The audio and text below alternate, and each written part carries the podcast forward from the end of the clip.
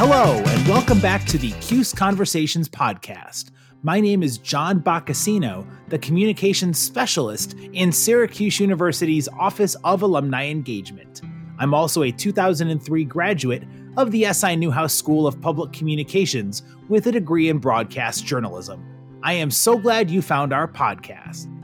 Well, folks, we are so pleased today on the latest edition of the CUSE Conversations podcast to welcome on Bryan Semaan, an assistant professor in the School of Information Studies, otherwise known as the iSchool, here at Syracuse University. His research, it's it's unfortunate that we really seem to be living uh, proof and, uh, and and going through exactly what his extensive research has covered uh, when it comes to a pandemic and a crisis and living your life and trying to find a sense of normalcy and routine and things are being disrupted right now uh, really our resiliency is being challenged and being defined by the covid-19 novel coronavirus. And uh, and brian has done extensive research on how people deal with these experiences and how they deal with periods of prolonged uncertainty um, especially when it comes to the use of technology in building up that resiliency. And, uh, and Brian was kind enough to join us here on the podcast. Brian, thank you for stopping by today. Thank you for having me. I know I kind of gave a bit of a generic little introduction to your research, but you know, you're you're fast. It's, it's fascinating how you seem to have come about for us at the podcast. We're trying to serve a need for our alumni who are dealing with the same questions that everybody around the world is with this pandemic.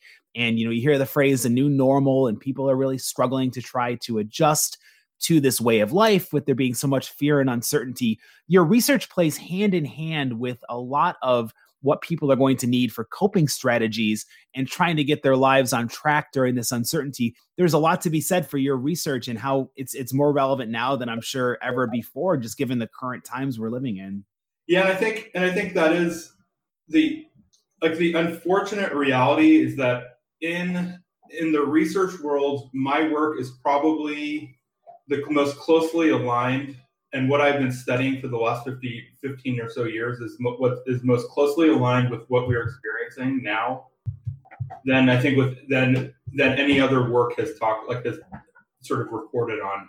Because more or less we so the the work that I'm doing is in this it's in this broad space called crisis informatics which is basically the exploration of technologies you know of how technology can be used and how and how the and how technology can serve as a resource in times of, of mass disruption. Um, but most of that work is focused primarily on on natural disasters and natural hazards like an earthquake or a tornado. Um, but as we know, with events like that, like you, essentially they happen and then they're done, and then people respond to those events, and they they fix they fix you know they'll fix whatever infrastructure was damaged and then and they they repair whatever happened in the environment that needs repair. And then and then life returns back to normal. And of course it's not that simple. Sometimes you know these things can last a long time. Um, you know the after the the ripple effects like if you think of, of something like uh, hurricane katrina and what happened out in new orleans especially you know like the the ripple effects of that are still being felt today. Um, and so so I don't want to say that those things don't last a long time, but more in terms of the time in which people are actually embedded within a crisis and experiencing the crisis. That that is currently what we are experiencing right now. We are just at once trying to remedy and recover from the crisis while also trying to find ways to maintain our lives. Um, and so that's where that's where it becomes super complicated. Give our audience a little bit of insight into your background and your research and how right now you really do feel like we're kind of living out some of the topics that have been covered through your research. Yeah, so so thank you. So I I'll start with like I'll start with the sort of a like just a, a very quick overview of my personal background and how I actually got interested into this like interested in this line of work. Um, and then I'm going to just give like just a very quick broad overview of the various sort of uh, trajectories of things that I have explored, and then I'll dive into um, and then we'll, we can dive into some questions if that sounds good. Um, Sounds great to me. Perfect. Um, so, so I am, I am the son of immigrants from Iraq. Um, and so I was born and raised in San Diego, San Diego, California, and I'm and I come from a very small minority group in Iraq, and um, where all of us identify as Catholic. Um, and so part of that is a lot of my family has experienced a lot of turmoil living through living through wars in Iraq. Uh, predominantly, you know, the Iraq-Iran War, the first Gulf War, and some of my family members were, had remained in Iraq even for parts of the second Gulf War. Um, and so when I when I got to grad school, um, well, actually, let me let me back up a moment. And so when I, when I was an undergraduate, um, I so I, I, was an undergraduate at the University of California, Irvine, and I ended up staying at the University of California, Irvine for my master's and PhD as well. Um, but when I was an undergrad, I was taking I had really planned on so I really wanted to make video games. But when I was an undergrad, I started taking a I, I took a course um, at, called called the social impacts of technology um, and when I took that course, that really was eye opening and it changed my entire career trajectory, where I learned that you could actually study the social implications of technology and also learn how to design and build equitable and human centered technologies. And so that's really where my passions sort of shifted. Um, and, I, and when I started my PhD program, um, the second Gulf War, the second Gulf War was in full effect. Um, and I decided to really try and understand how technology could be used as a resource to enable people to be resilient um, in times of chronic uncertainty when people when people are disrupted for prolonged periods of time. And so that was really where my my research got started in this space. So it was connected to my identity. Um, a lot a lot of that started with that particular research project. Um, and over time, and over time, I have continued to build on that trajectory, really exploring people's experiences in times of chronic uncertainty uh, and prolonged disruption to their routine lives.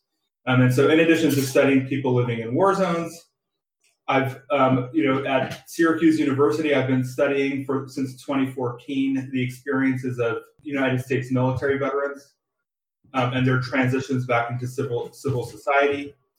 I've been studying. I've been studying um, new mothers.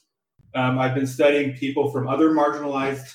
So I've been studying people with marginalized identities, um, such as students, you know, college students who would identify as, as you know, black or Latino, um, people from lower socioeconomic backgrounds, um, and I've been studying several other things. But this is just to highlight that, in terms of thinking about mass scale disruption, it could be something that's either environmentally create constructed, like a natural hazard.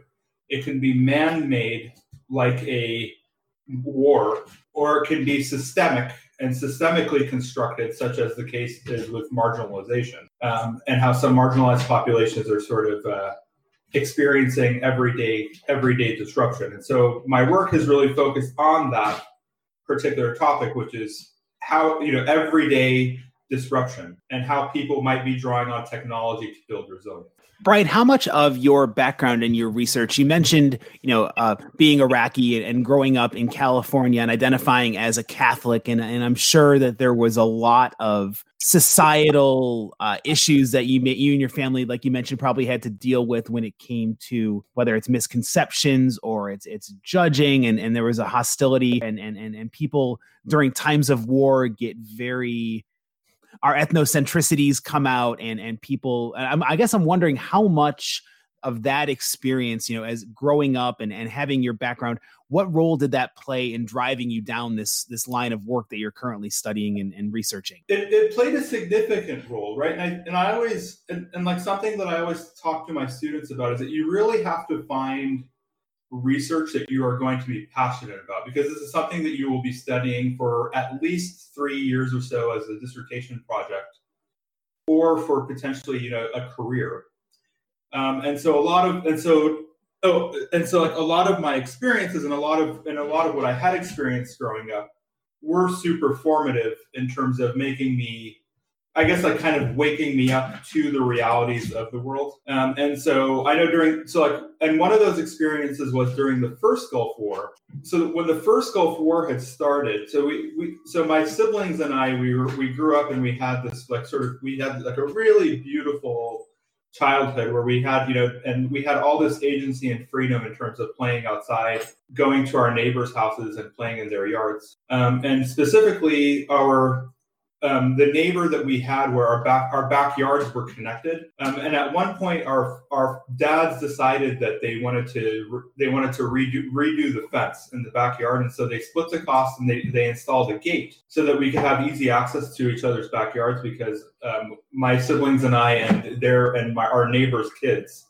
um, we used to play together all the time. Um, and right and right after like right when the first Gulf War started we went outside and we found that there was a lock on that gate um, and we and when we called to our neighbors from the backyard, they told us our dad our dad said we can't talk to you anymore because you guys are the enemy. And so like these these sorts of experiences, like you don't you don't it's very hard to forget those kinds of experiences. Um, and that and that was one of many um, experiences that we had growing up. So just experiencing like you know hostility or racism, you know, in our in our environment. Um, and my and my parents who actually speak with accents, you know, and you can imagine they, their their experiences are even more profoundly worse. That's a really hard concept to deal with. I could imagine as a as a youngster, and I'm I'm glad. I will say I'm glad, Brian, that you took a lot of those experiences. People, I think, and and you know this more than than I do, but you know, people take those negative experiences and they can either go one of two directions. They can use it as a motivating force to to accomplish change and make their world a better place or they can cave into it and the, the the worst of humanity can really creep in and it can have a quite a negative effect on civilization and how people interact with their fellow uh, human beings. And right now, it feels like we need a lot more of the coming together. Which right now, you know, this is a great opportunity to kind of transition, if you will, to this uncertain time that we're all living in right now. We've we've taken for granted a lot of the things that we used to enjoy going out to the restaurants in our neighborhood, going to the movies, going to sporting events and concerts. And right now, you know, we're not able to do that. We can watch virtual concerts on our laptop, but a lot of the things that we took for granted are no longer we don't take them for granted anymore when you have a an activity that's taken away from you just because we can't go outside and we have to practice safe social distancing. I mm-hmm. imagine Brian that a lot of what, you know, you can talk about, you know, people ha- there's a lot of uncertainty and there's a lot of fear right now as to whether this is the new normal and whether we're going to have to deal with a new whether we'll ever get to a point where life goes back to pre March of 2020 when it comes to our freedoms and our abilities to enjoy activities that we really uh, enjoyed in the past.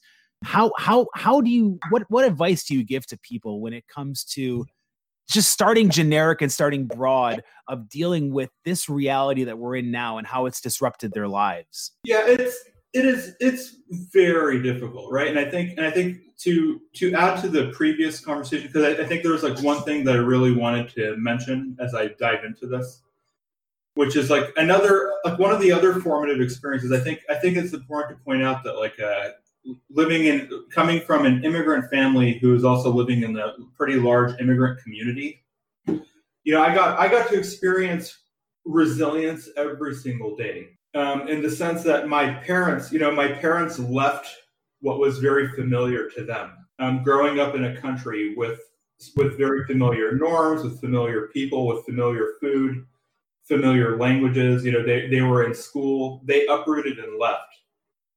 Um, and they built something here. And I often, and I often, and so like a lot of my questions also started with like, you know, how the, you know, how the heck did they do that? You know, I think like would I fail miserably if I had to do the same thing? Like, I often imagine if I had to just leave, if I had to leave what I consider, you know, a very beautiful life in the in the United States and just go to some other country, you know, how, how would I how would I would I survive that? You know, and my and my parents they really put they really put themselves um, you know, they really put us and our lives first and they worked all the time. And so I really got to see sort of like this everyday resilience in terms of how they were structuring their lives and really doing things for our family, also within the community and more broadly. Um, and so that kind of leads into like, you know, so we are we are currently in an environment where we do face every day where things are uncertain. And it's hard. And, and I have to admit, you know, the for for the past month, I haven't found you know, like a lot of the motivation that I often have for doing certain things has been lost, right? And so, and so I think it's important to stress that even though I, even though I study this stuff, it doesn't necessarily mean I'm very good at it. um, and I, like I'm not, I'm not. So, and part of and part of that is that in in shifting from being able to just do things as we naturally would and normally would to sort of like reconstructing our entire lives around safe social distancing and safety you know and and re, and so there there is a lot that is lost right? So i think i think it's important to stress the following which is we are all experiencing and or at least not all but many of us are experiencing a loss and a sense of grief and anxiety over the routines that we once that we once were able to engage in every day. Right? So those so you know the just the easy trips to the market are now super complicated right? Like many of us question going to the market. You know and we're when we're trying to figure out like you know and when and when we're there how do we stay safe? Everything that was once easy is super stressful now. Um, we can't we can no longer just simply do those things that we we love to do like socialize with people go out to eat go to bars as you had mentioned right? So all these things that we found comfort in, they were reliable, right? We could rely on these things that we did every day, and all of that is lost, and it was lost. Um, so, some of the primary advice that I often give to people is, um, you know, you don't have to. It's it's not necessarily about maintaining the same exact routines, right? So, I, I think it's important to establish a new routine. I think this is important um, because in, in, all of the work that I have done, whether it was looking at people, you know, Iraqis living in the war zone, looking at veterans as they transition back into civil society, looking at um, you know at LGBTQ identifying populations and their and the coming out experience, a lot of a lot of their experience, a lot of these experiences of these populations and their ability to build resilience has been centered around um, you know how they construct a routine right? And so finding some finding some way to find a like develop a manageable routine that they can engage in. And i say this but I, and i think it's important to, to so I, I really want to stress that it's not about this the old routine and just finding a new way to do it. So you know in a lot of the work that i've done people would you know like back back in 2006 when i was studying iraqis in the war zone they essentially found they they started to adopt all these technologies. So like to give some context, prior to the second Gulf War, technology was essentially non-existent in Iraq because because of the wars, because of the over 10 years of sanctions in the country, there were no goods that were and there were no goods entering the country. Meanwhile, the the electric infrastructure, the water infrastructure, all these infrastructures were being destroyed and depleted. Um, so after the second Gulf War, when the sanctions were lifted, people for the first time in their lives had access to real internet. They had access to mobile phones. They had access to laptops um, to really develop resilience um, for themselves and their communities. There's an article that um, we, we're going to reference here a little bit during the podcast, and I wanted to give you give you an opportunity to talk about it. Where it's basically titled "Life in the Time of COVID," and you talk about one of the phrases that I found was really fascinating, was I'm going to read a quote from the article here. Even when disruption is planned, these experiences can be debilitating. They require that a lot of our attention and mental energy be spent on adjusting and renegotiating critical aspects of our lives. And and that what I, what I, what drew me about that Brian was the fact that we're still for people that are parents, they're juggling if they still have their job, they're juggling working from home. If they have kids in the house, they're teaching them. They're going through um, homeschooling and and this is a very challenging time for students who are trying to get ready you know for the end of their years whether whatever grade level they're in. And on top of that you have this great unknown of again covid-19 and we just don't know there could be a second rash of cases that come up you know if we don't continue to flatten the curve the way that we've done. So mm-hmm. that's a whole ball of uncertainty on top of the uncertainty that is life here in 2020 right now. So there's I, I thought it was really fascinating just to think about these disruptions and how much our life has really been disrupted. And you said it best. It's not like we're trying to bring back routines that we did previously, our old routines. It's adjusting to the challenges that are currently being presented us and mm-hmm. finding a way to make a new routine, make a new day to day routine because we can't all just sit back on our couches and binge watch Netflix for 24 hours a day, as fun as that might be. Exactly. And, and I think it's important to highlight, right? So, so we are all so I think like because we are all experiencing this thing together, right? And and I think so like, because one of, one of the like one of the common things that I found in my work is so a lot of people when they go through a dis, like a crisis or they experience a disruptive event in their life, they often think that they're alone in it. And but like you know, and, but when they look, but when but if like but when they look at social media and and you know and they see things that are happening, they it might you know it might trigger the thought that oh maybe you know I am I am not alone in this. And, you know, that was most salient with veterans, and because you know, veterans coming from this like super hyper masculine culture, often you know, you know, they're trained to show strength, and so they're not always willing to like disclose their struggles with mental health, um, or even seek help and support in certain ways, right? But like you know, but by seeing other people online, especially veterans who are experiencing the same thing, talk about those things, um, you know, it can be very useful. And I think, and I think it's important to stress that and I'm, and I'm saying this because I want people to understand that people, everyone is experiencing this.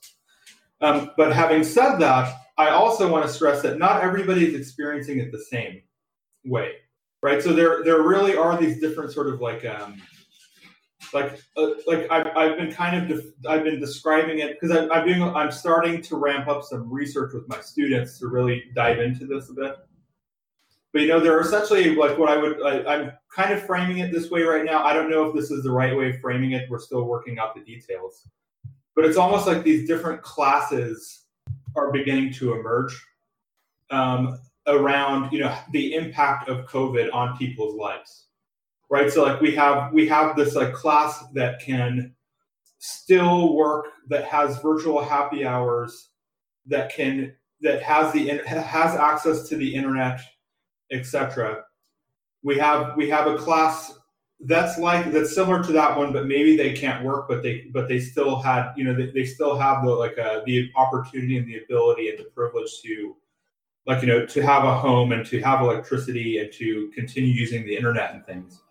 But then we have these other class like they, these other classes where it's like the essential workers who are being forced to work um, and so like, you know, so like if we ever, like, you know, for, if, if I ever use Instacart, it's essentially like I've, I've been likening it to me.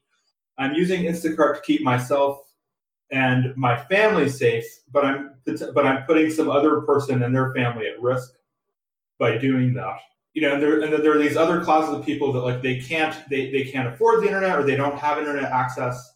Um, maybe they're in a resource constrained or resource restricted environment so I think there's there are, there are all these things that are happening. I think there are going to be these new emerging um, categories of marginalization um, that we're going to see, and that's sort of where my research is headed right now to really explore that aspect of it. Um, and I think that's important to highlight because we are because yeah, I think that's what I want to stress. We are all experiencing it, but there it is the the crisis, but COVID is having differential impact on different communities um, and different people with different intersectional identities. There's a lot of people that have lost their jobs, are battling unemployment, they're battling not knowing where their next meal is going to come from. They've got kids um, that are really struggling with, they're adjusting to this new routine that they're in. How, what resources can be made available to people that might be in the lower echelon of that class system, for lack of a better word, who are, are struggling and just don't have nearly the resources and capabilities that other people do to try to because again you're right this doesn't discriminate you know it's it seems like it's it's really an unfair playing field um, in that regard. It is and i and i think so this is this this is something that i always i always think it's important to marry scholarship with policy. Um, and so as an example like in a, in a lot of my work i have stressed so I mean, the the people that so like you know, if I go back to the first study that I that I ever did in this space, which is going back to the Iraq the Iraq War context, the people that were the most resilient were the people that were able to, um, you know, find the means to like you know to like create internet infrastructure in their communities to actually have internet access at home to find fuel to power their generators so that they could actually power their internet enabled devices because for a lot of people the success the success came in being able to routinize social like routinize social interaction um, opportunities that come with being able to go online um, and things like that. And so this kind of comes back to the, so again, this is for me, it's like like very hyper, it's like a very hyper liberal perspective, of course. Um, but this kind of gets into you know all of these things that we would talk about around like you know what what are what would be some like very fundamental or universal basic rights or freedoms or or things that people should have or should have access to? You know and i do and i do think and i do think that the internet or some some way of actually uh, using the internet should be one of those things. Um, you know and and and you do see a lot you know i mean the the, the library as, as an example of a very community a community centered space that does provide things like access for you know to the internet to populations. Uh, but you know in a in a time like this where it's you can't you can't go to the you can't go to a library right? So like so i think this kind of leads to like you know i think the infrastructure needs to be redesigned about around being you know like fully fully wire like fully wireless so to speak so that people can access the internet from anywhere anybody should have access to it there should be more public access points but i think the the thing with crisis is crises also highlight a lot of issues um, and and how society is currently constructed. Um, and so I really see them as opportunities to um, understand where where we went wrong, and to then try and resolve those issues.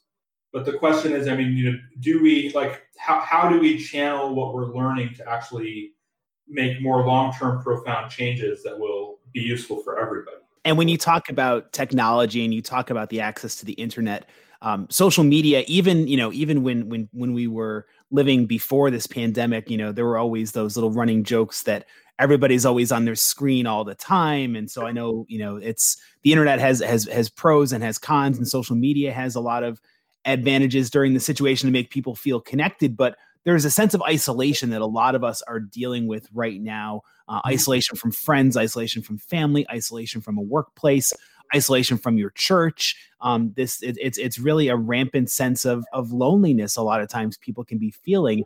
How do you recommend, Brian, people try to go about during these chaotic times of connecting with and, and, and building together a community in a different variety, given the fact that, again, there's still restrictions placed on physical community? How can they use the online and the virtual uh, resources to find a sense of community uh, that might be missing from the physical sense? Yeah, that that's a great that's a great question, and and I also want to like I kind of I want I want to respond to that question by also highlighting by also highlighting some negatives because I, I do I do want to make it clear I am in in many ways I I do think a lot about the moral and ethical implications of technology, and I think so on the one hand on the one hand technology does allow us to find community right? So like to, so to answer your question you know there there are so many there are so many things available online. Like you know i think like there are different online online communities right? So you can find online discussion groups. You can go to you can go to reddit. There are facebook groups.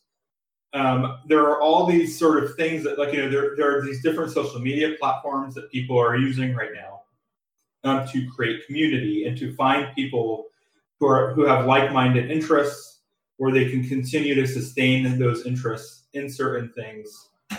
Um, you know, if if people have the ability or the opportunity, you know, if they if they have the resources, you know, like doing, you know, like so something that I've been doing because you know writing writing in isolation can be really isolating sometimes um, some of my some of my colleagues from across the globe have been doing these um, virtual these like virtual writing like writing co-writing sessions.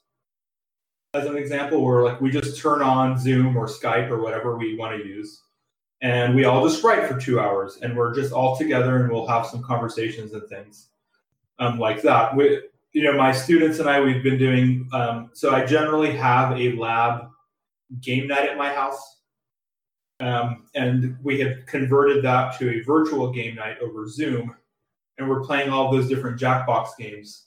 Um, so, so there are different things that people can do um, to find community, but I, but but it is but it but it is important to stress that it's it is almost impossible to replace touch, right? So so just having someone, you know, seeing someone in person, um, you know, getting, you know, see like when you're interacting with people in person and all the things that come with co-located face-to-face interaction.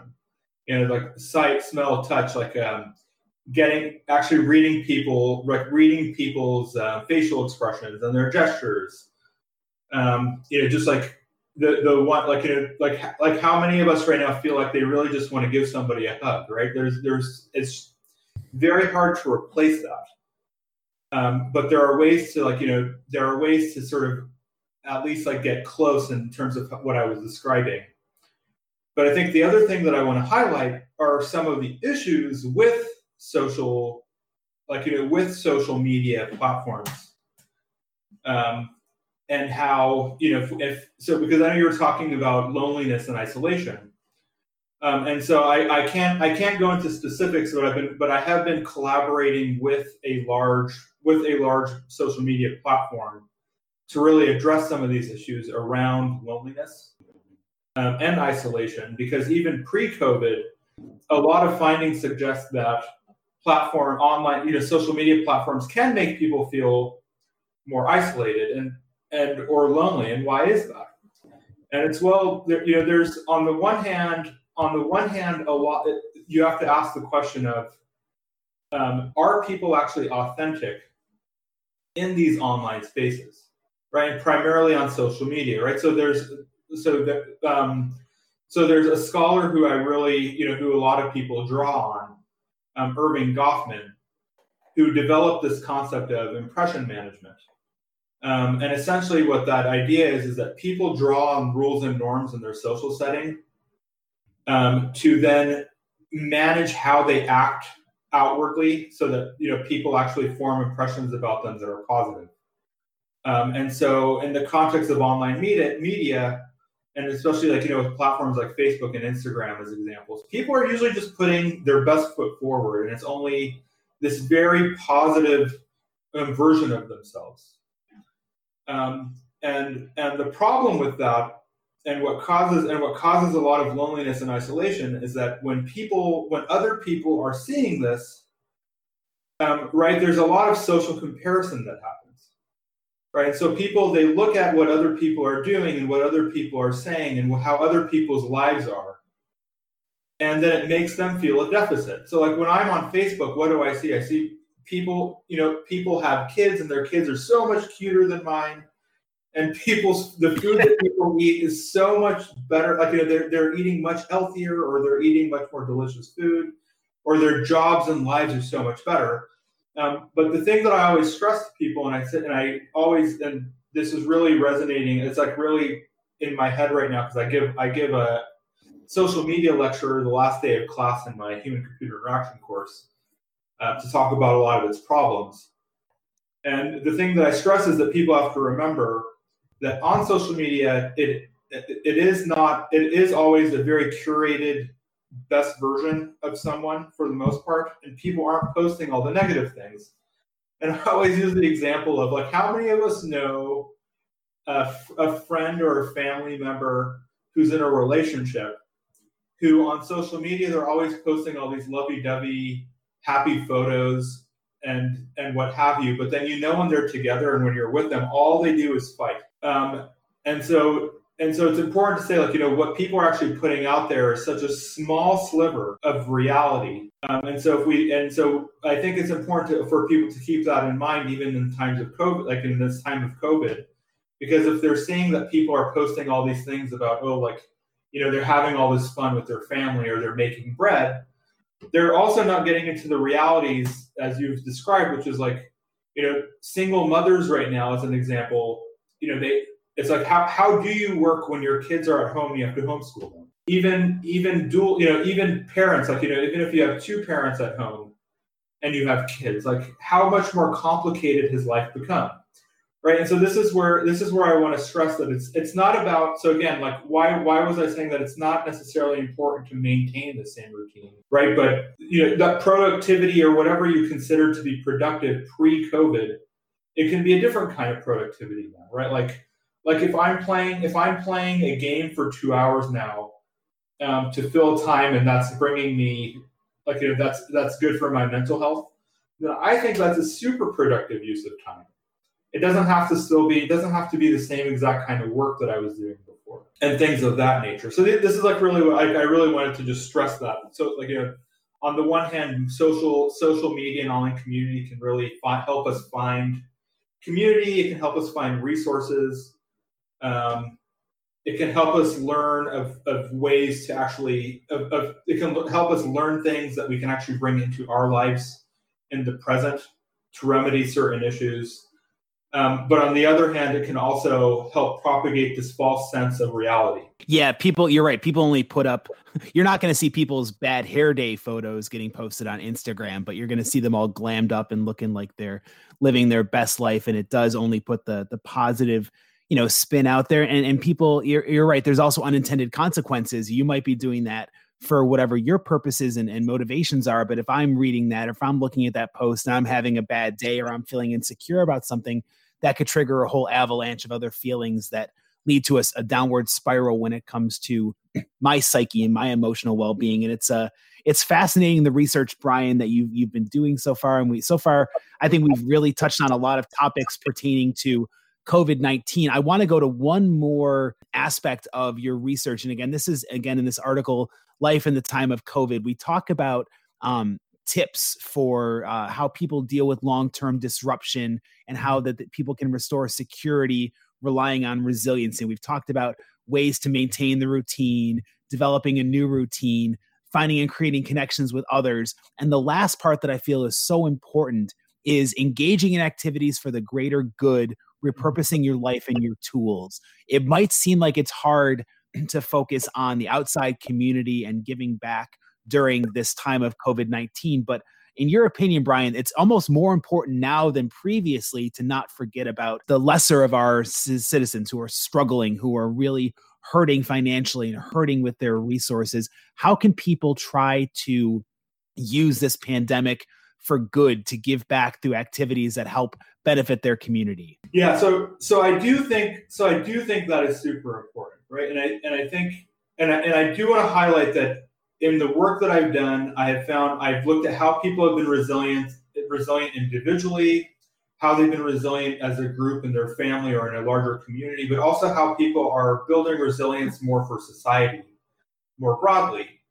Um, and I can't stress enough the importance, as you had described, of giving back. You know, um, and or or you know, or doing things that are community centered. Um, and so, and we are seeing this right now. You know, so so in people how how people are repurposing their 3D printers to print masks for health. You know, for people who are on the front lines, all of our healthcare workers. Um, you know, and that and that's that's a wonderful thing, but you have to have a 3D printer. And so I think it's really important for people to think about, well, what are what are some of the things that they have? What are some of the skills or tools that they have, or things that they or things that they can do to give back? Um, and so and that and that can be a wide range of things, right? It could be it could be something as simple as you know making yourself available, like you know going online to an online forum. You know, there there I think it's important to stress that there are a lot of people that pre-COVID have been exper- have experienced or lived with mental health, you know, with mental health, um, right? People who suffer from depression, um, people who you know people who are who, have, who, are suicidal, people who are struggling with post traumatic stress disorder, and, and, their isolation, I can imagine, can, is only becoming more exacerbated. So it could be something as you know as simple as saying like you know making your like going to online communities or finding spaces where people are and just saying you know I I will and making myself available for conversations for an hour a day just to let you know that I am here. I'm here to listen to your struggles. Right? I mean, there, there are so many different ways that people can can give back, and you know, it could be even like you know with your neighbors. Like if you're living if you're living in a neighborhood um, with people who are um, you know more vulnerable, you know, offering to buy them groceries or to clean their groceries for them. Um, or to help them with their, you know, help them with yard work. And there are so many ways to like repurpose ourselves um, to really sort of help others. And I think it's important to stress that in times of crisis, there's this misconception that people often panic and they become selfish, but it's actually quite the opposite. In the disaster sociology literature, and in all the work that I've done, right, the, there, you know, and this disaster sociology literature started in the late 1800s.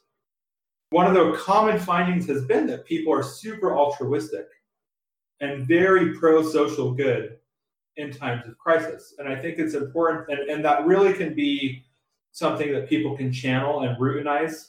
Um, and that'll be also, I think, very beneficial for your own mental, your own well-being. Well, Bryan, it's really it, it's it's it's unfortunate that COVID nineteen has forced us to again be living through a lot of these key areas of your research here at the School of Information Studies uh, at Syracuse. But I feel like it's really helped to give people some insights into how they can try to get their lives in order as best they can and cope uh, with these different difficult times that we're living in and the resiliency. You know, you're right. A lot of people, I think, think of hoarding toilet paper and hoarding their resources for themselves when the reality is it does seem like we come together it almost seems like we only come together during uh, times of of a crisis because we we get so focused on our own lives that when there's a disruption like this it really forces us to focus on the greater good and, and getting through this together. And hopefully, um, for the alumni that have listened to Bryan, um, you've been able to take away some positives from his his his awesome podcast with us here on the CUSE Conversations podcast about how you can cope and deal with again these really trying and uncertain times. Bryan, we wish you nothing but the best of luck with your future endeavors. We can't wait to see what comes out with uh, the work you were talking about with with social media, and uh, and I'm sure we'll have some some future conversations down the road. But keep up the great work, and thank you so much for your time today. Thank you so much, John. Thanks for checking out the latest installment of the CUSE Conversations podcast. You can find our podcast on all of your major podcasting platforms, including Apple Podcasts. Google Play, and Spotify. You can also find our podcast at alumni.syr.edu slash CUSE Conversations and anchor.fm slash CUSE Conversations. My name is John Boccacino signing off for the CUSE Conversations podcast.